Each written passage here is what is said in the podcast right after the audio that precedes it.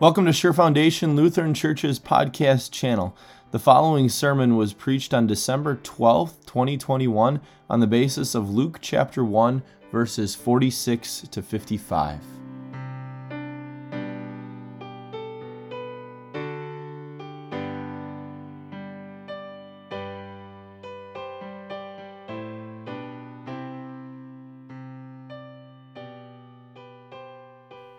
Please join me in a quick prayer. May the words of my mouth and the meditation of our hearts be pleasing in your sight, O Lord, our rock and our redeemer. Amen. What's the most fascinating part of the Christmas story to you? There's a lot of fascinating parts to choose from, right? Maybe when you think of, of the Christmas story, something that, that fascinates you, that you, you, you ponder, would be the, the trip that Joseph and Mary made from Nazareth all the way down to Bethlehem when Mary was eight or nine months pregnant.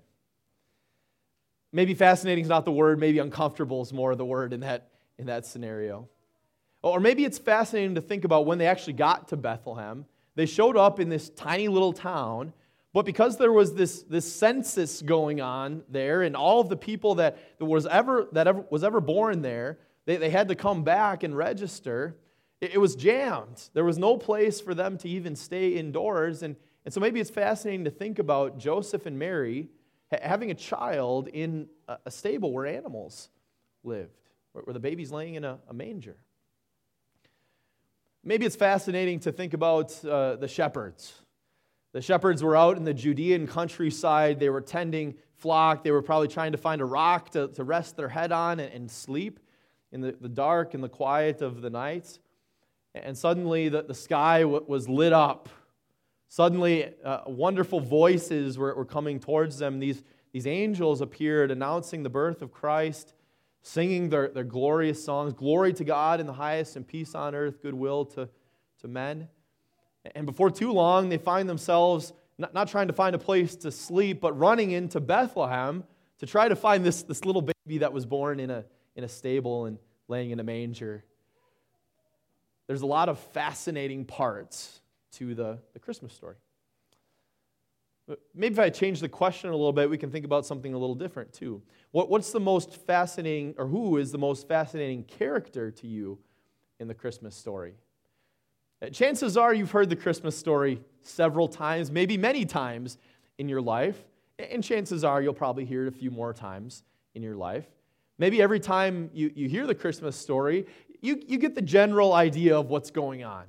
But every time you hear the Christmas story, maybe a different detail sticks out to you. Something that you maybe never considered. You, you heard it each and every Christmas, but for whatever reason, at this time, this detail sticks out to you. Or maybe when, when you listen to the Christmas story, you, you imagine what it would have been like from different vantage points, different perspectives. So maybe there's one Christmas that, that you listen to the story and, and you think about Joseph. What was Joseph going through in all of this? What was going through Joseph's head when he found out that Mary was pregnant and wasn't his? What was going through Joseph's head when the angel appeared to him and explained why that was the case? What was Joseph's experience like as they traveled to, to Bethlehem, as they had the baby in the, in the stable, as people came to see and worship this baby? What, what was that like for him? Maybe a different Christmas, you hear the Christmas story, and you consider what things would have been like for the, the shepherds. What were these guys like? Were, were they kind of rough? Were, were they kind of the, the salt of the earth guys that, that we see today? What, what, were going, what was going through their heads as, as all of a sudden the, the dark sky was lit up with, with angels and they were, they were terrified and, and they find themselves doing something that they never thought they would, running into Bethlehem to see a baby and worship that baby. And they're so excited they go tell people about it. What, what would have been going through their heads as all of that went down? But I would say probably each and every Christmas, or majority of the Christmases, when you hear the Christmas story, the person that you probably consider the most, aside from Jesus, of course, is Mary. Of course, we got to consider Mary. This is the, the mother of God. This is the mother of the Savior. She gave birth to the Savior of the world, of course we have to consider Mary. But here's the thing about Mary until she shows up in the gospel accounts, we don't really know anything about her. We wonder about what she was like. We wonder was she really smart? Was she beautiful? Was she kind of shy or was she outgoing? But when she was a teenager, which she likely was when, when the angel Gabriel showed up to her, what were her hopes and dreams for her life? And even though we don't have answers to questions like that, because we've heard the Christmas story a few times, because we've probably considered Mary a few times, you probably all have a picture of who you think Mary was, what she might have looked like, what she might have been like. It might be taken from, from some movies you've seen or stories that you've read, but you have a picture in your head of what Mary might have looked like or acted like. Yet, aside from the few scripture references we have of her, there's nothing to really form those pictures aside from our, our own imaginations. But even the fact that we are considering Mary this morning, even the fact that we're, we're talking about her at all, that would have shocked her. If you would have told her that, that 2,000 years later, we would be gathering and we would be talking about Mary, she would have been so surprised at that. That generations after generations would use her name when confessing their Christian faith. We did that this morning as we said the, the Nicene Creed. We, we said Mary's name. We, we say it every time we say the Apostles' Creed. Each and every Sunday, you say Mary's name when you're confessing your Christian faith. Now, now Mary may have had dreams and aspirations in her life, but she never could have imagined that billions of people stretched over history would know who she was or would even care who she was. Because the truth is, there was really nothing special about Mary. She, she was not an important person in a worldly sense. Sure, she, she came from the line of, of King David, but, but that really wasn't that impressive anymore. It, used to be, but that line had gone defunct years ago. In fact, it probably was kind of a little embarrassing to be a part of the line of David. Because how could this once great, awesome, kingly line of David now become so insignificant? She, she wasn't royalty. She, she certainly wasn't rich. She wasn't rich right now, and she had no prospects of being rich. She was pledged to be married to a carpenter. And so, sure, that they'd be able to make a living, they'd get by, but they weren't going to be buying the name, name brand chariots or the designer clothes. In a worldly sense, there was nothing that stood out from the rest of, of the population about Mary. There was nothing special in a worldly sense about her. So, so we think, why Mary? Why did God choose Mary? There must have been something else, right? Maybe if it wasn't something we could see with, with our eyes, if it wasn't her status, if it wasn't her money, if it wasn't her looks, it must have been something else. Mary must have been endowed with some special holiness that, that, that no one else has been given. She, she must have been just a little better than, than everybody else. Generations have considered that very thing. In fact, there, there are people that believe that Mary was indeed perfect. But throughout Scripture, we find that, that that's not the case. That Mary was born with the same sin that you and I were born with. That, that Mary struggled with, with some sins just like we do. In fact, Mary probably had specific temptations that she struggled with. There were probably specific sins that, that she she went back to her, her pet sins. We don't know what they are. We don't need to know what, we are, what they are, but we know that, that she struggled with sin just like you and I do. We know that she wasn't holy in, in, in any special way, any way that's different than, than any other person.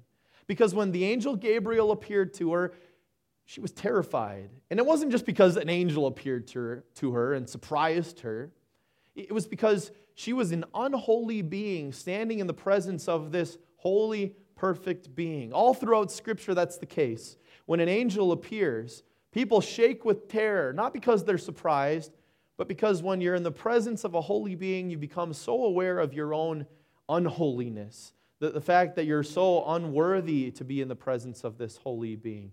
The, the fact is, Mary needed a Savior, something that she confesses in her, in her song. You notice right at the very beginning of her song, she says, My spirit rejoices in God, my Savior. Mary needed the Messiah that she was going to give birth to.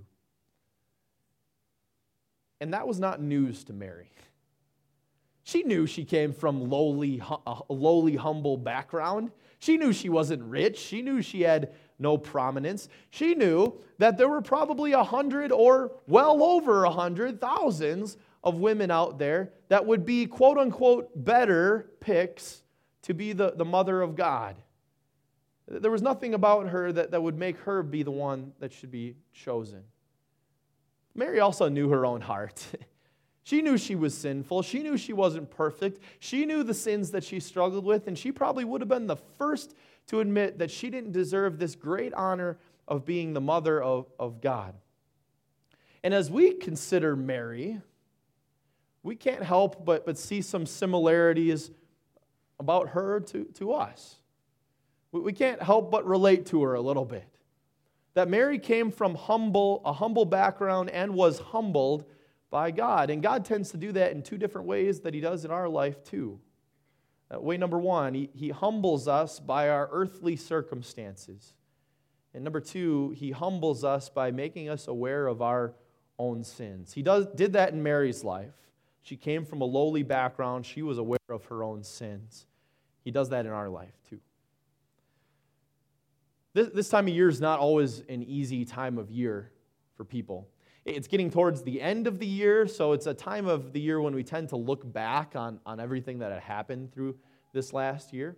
And you start to think about things that you had set out and planned to do in 2021, and you, never got to. You were never able to accomplish. You, look back at, at, the things that have happened in 2021, you, you see some things that you've failed at some things that you've tried to do but, but haven't gone the way that you wanted them to go. As you look back at, 2021, you may even have a, a, whole list of things that, that make you feel guilty. Times that, that you've sinned, sins that have plagued you, sins that you, you tried to get rid of a long time ago, but, you, but they still keep coming around. They still keep plaguing you, you still keep giving in to those temptations. That is humbling. It's humbling to be made aware, to come to the realization of your own human weakness. This time of year is also not an easy time of year because we, we think back of the last year and we, we think about the, the pain and suffering that happened this last year. Pain and suffering that happened to us in our own lives. Pain and suffering that happened to loved ones of ours. We look back at the last year and we think about uh, some people in our lives that aren't going to be sitting around the Christmas table with us anymore. We, we notice that loss, we feel that loss. And that too is humbling. When life circumstances bring about that humbling.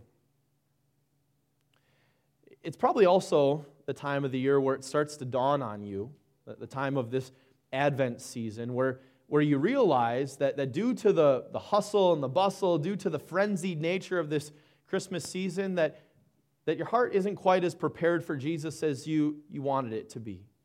You maybe had big plans at the beginning of Advent to really amp up your devotional reading, to really prepare your heart for Jesus coming, and yet, due to many other, many reasons, you've maybe failed to do that. That too is humbling. God humbles the pride of our hearts, and He does it through our life circumstances, and He does it by preaching His holy law to our hearts and showing us that we cannot match up against His, his holy law. That's what Mary confessed in her, in her song. Uh, she said, find the verse here.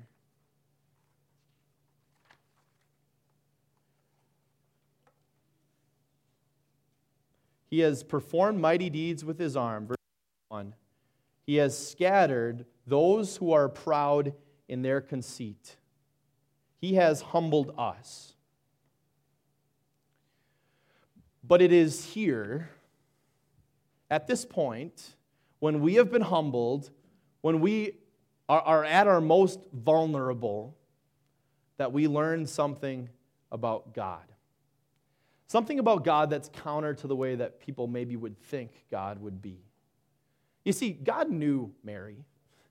He knew everything about Mary. He knew that there was nothing important about Mary. He knew that there was nothing in a worldly sense that would draw people to Mary. He, he knew Mary's heart. He, he knew Mary's heart very intimately. He knew that she was a sinner. In fact, he knew the very sins that she'd committed or ever thought about committing. But God chose Mary.